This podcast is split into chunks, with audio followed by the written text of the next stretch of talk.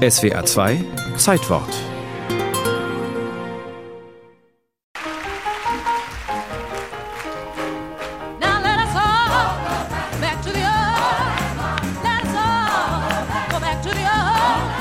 Es muss ein berauschendes Gemeinschaftserlebnis gewesen sein am 13.01.1972. Die Aufnahmen zeigen beseelte Zuschauer, die die Arme Richtung Himmel strecken, zur Gospelmusik zwischen den Stühlen tanzen oder ekstatisch zuckend unter dem Sitz verschwinden. Auch die Musiker geben alles. Den Mitgliedern des Chors, Aretha Franklin und ihrem Co-Star Reverend James Cleveland, läuft der Schweiß übers Gesicht. Im Song Amazing Grace muss Cleveland am Klavier mitten im Song abgelöst werden. Ergriffen von Franklins Gesang weint er minutenlang in ein riesiges Taschentuch.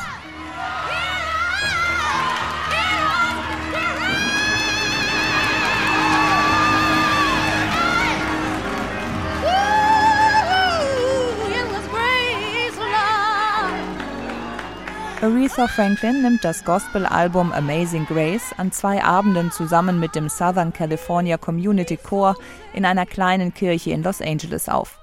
Zu diesem Zeitpunkt steht die 29-Jährige auf dem Höhepunkt ihrer Karriere. 20 Alben hat sie bereits veröffentlicht, darauf Welthits wie Think, Respect oder Chain of Fools. Doch statt die nächste Soul- oder Popplatte aufzunehmen, entscheidet sie sich für Gospelmusik. Lange habe sich Franklin dagegen gesträubt, zu ihren Wurzeln zurückzukehren, erzählt Produzent Jerry Wexler in einem Interview. Obwohl oder vielleicht gerade weil sie tief religiös war.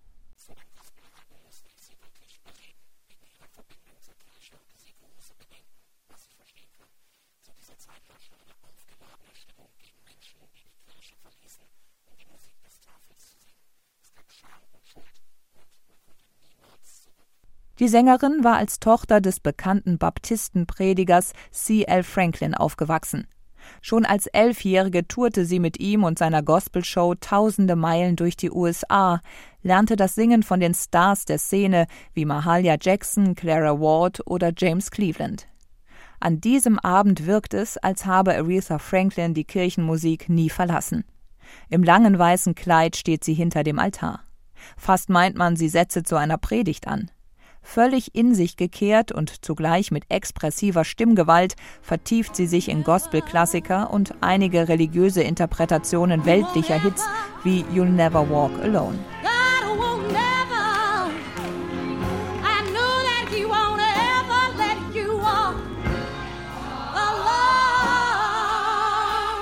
Dass man diese Konzertaufnahme heute nicht nur hören, sondern auch sehen kann, grenzt an ein Wunder.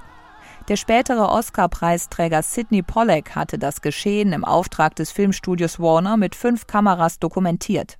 Allerdings nahm er Bild und Ton versehentlich nicht synchron auf.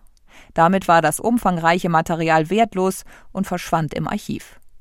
Jahrzehnte später erwarb Musikproduzent Alan Elliott die Aufnahmen.